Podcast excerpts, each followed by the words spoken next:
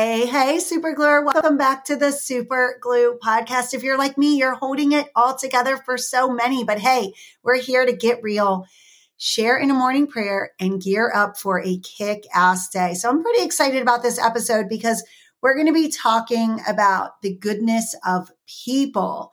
And we're going to do this by really touching on the topic love, not laws. And this was laid on my heart. I think um, I first started, well, not first started. I think I think about this topic a lot in terms of the different rules and laws that are out there, particularly for those of us that identify as Christian, you know, like this law or rule makes you good or bad.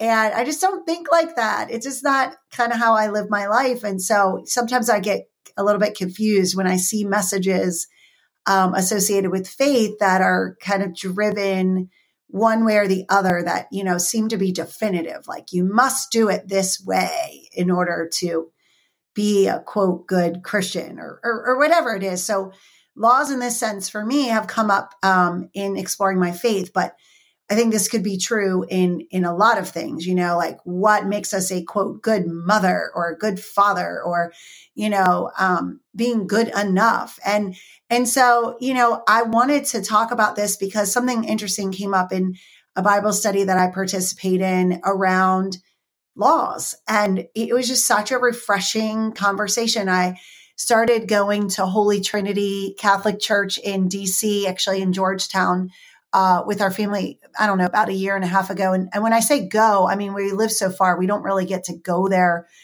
too often, physically go there, but I really appreciate, um, you know, some of the progressiveness in the church. So for me in particular, just, you know, the way that the church is, is trying to move forward and being more open and listening to people um, listening to members. And so there's like a big movement right now. And, and anyway, not to get all into that, but the point is, I decided to join this online group for like eight weeks or whatever. And we just got into this really great conversation based on a scripture that we are reading about laws and love and how, you know, Jesus essentially came to remove the laws. Like he he knew what the laws were. He was a Jew, so he he understood like how all the laws worked back then and what you were supposed to do to be a good uh you know good faithful person and and what it meant to please god and how you had to obey through all these different you know rules and stuff like that and he sort of came to say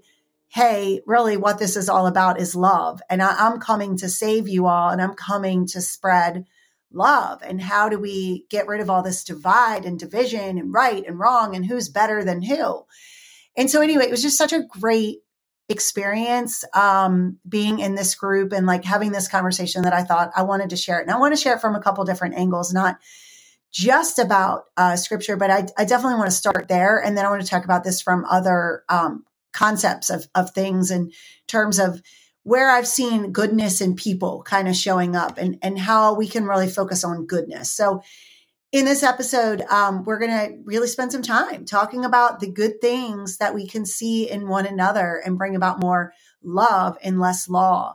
And so, one of the things that came up, we were actually reading uh, Luke uh, chapter 20, verses 27 to 38. And Luke is um, one of the four gospels, if you're not familiar. And uh, for those of you that are, you, you may know this scripture, but it's essentially um, where, you know, basically the short version is people are kind of asking Jesus to give an answer about uh, a particular law that was previously written. So there was this law that had been written that, you know, if a brother dies leaving a wife but no child, his brother must take the wife and raise up descendants for his brother. So basically, there's a story of how there were seven brothers, and the first married a woman but died childless, and then the second, and then the third married her and then likewise like all seven children die or they all died and you know childless or whatever and then finally the woman dies so they ask jesus when you go to heaven essentially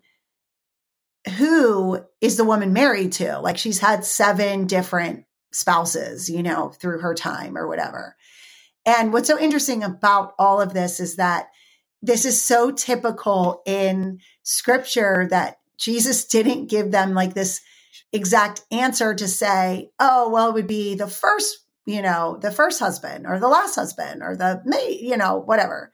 The nicest husband. It's not like that at all. Like he's talking about it from the perspective of, you know, resurrection, like those of you that believe in the resurrection and you come into heaven, you're not you're not going in being married. Like there's no marriage or whatever. And it goes on to say, you know, basically um it's not being married or given in marriage and and there's no death in there because you're living eternal life.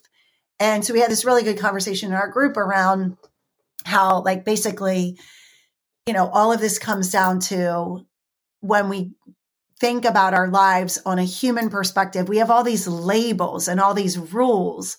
But when we go to heaven, it's not it's not designed like that. You know, we don't have all those rules and you know, I don't even believe that there's like skin color or anything. Well, of course not, right? Because it's our souls. But but all of I guess my point is that there's all this stuff that causes us to have division here on earth. And Jesus, oftentimes, when he's giving answers in the Bible, he doesn't come out with like this definitive answer from a human perspective. It kind of always goes back to laws aren't meant to distract us from God. Love is meant to draw us closer to God. And as humans, we often have distractions and division because we're fighting about which side we stand on with a particular issue or whatever. And the strength is really in the resurrection. The importance is in the resurrection and and love is what guides us. So when God or Jesus eh, gives us guidance, it's to help us live out a better life in communion with the Lord, like to be closer and more connected. But a lot of times people are taking this and using it for division. And I just, I wanted to speak about this because it, it lays on my heart so much as we, you know, we're entering into an election season and like, I don't know. I just see all these ads and all this division and all like, and, and we've lived through this in, in our country for a long time now um, I mean, since the beginning of time, since the beginning of time, there's been division. But I think in the last couple of years, many of us feel like we've seen that even more so. So I just wanted to talk about this from the perspective of we need to ultimately look at how we're connected with each other and let love drive what we do. And it's so interesting. It for me, I was recently invited to do some work in Prince George's County and you know, I I am white. Um, most of the staff in Prince George's County, actually, I shouldn't say that. I don't actually know the demographic data, but I do know that, um, you know, in the terms of the staff that I've been working with in the schools that I've been working with, they've been predominantly people of color and staff of color. And so I thought, gosh, are they, you know, this sounds so ridiculous to admit, but it's just the truth. I thought, like, are they going to accept me? Are they going to, you know, think that what I have to say is helpful or valuable? Because I'm going in to talk about building more empathy in schools and building relationships and being trauma informed. And like, you know, are they going to see me as someone who has any connection to their life experiences? Because my experiences may be so different. And, you know, then I get at times I'll work in West Virginia where the staff are predominantly white and um, but maybe come from more of a rural rural background than I do. And I'm like, oh my God, are they gonna connect with me because they live in a more rural area than I do? And I'm, you know, we have those differences, right? So I think that insecurity pops up because I'm seeing a difference and I wouldn't call it a divide because there's no divide yet. Because I, you know, I'm, I'm, just talking about like my initial thinking about working with different, very, very different groups of people. And you know what I have learned that has really sort of hit me in the face is that it does not matter the demographic of the staff or the students that I'm working with. Relationships matter. Empathy matters.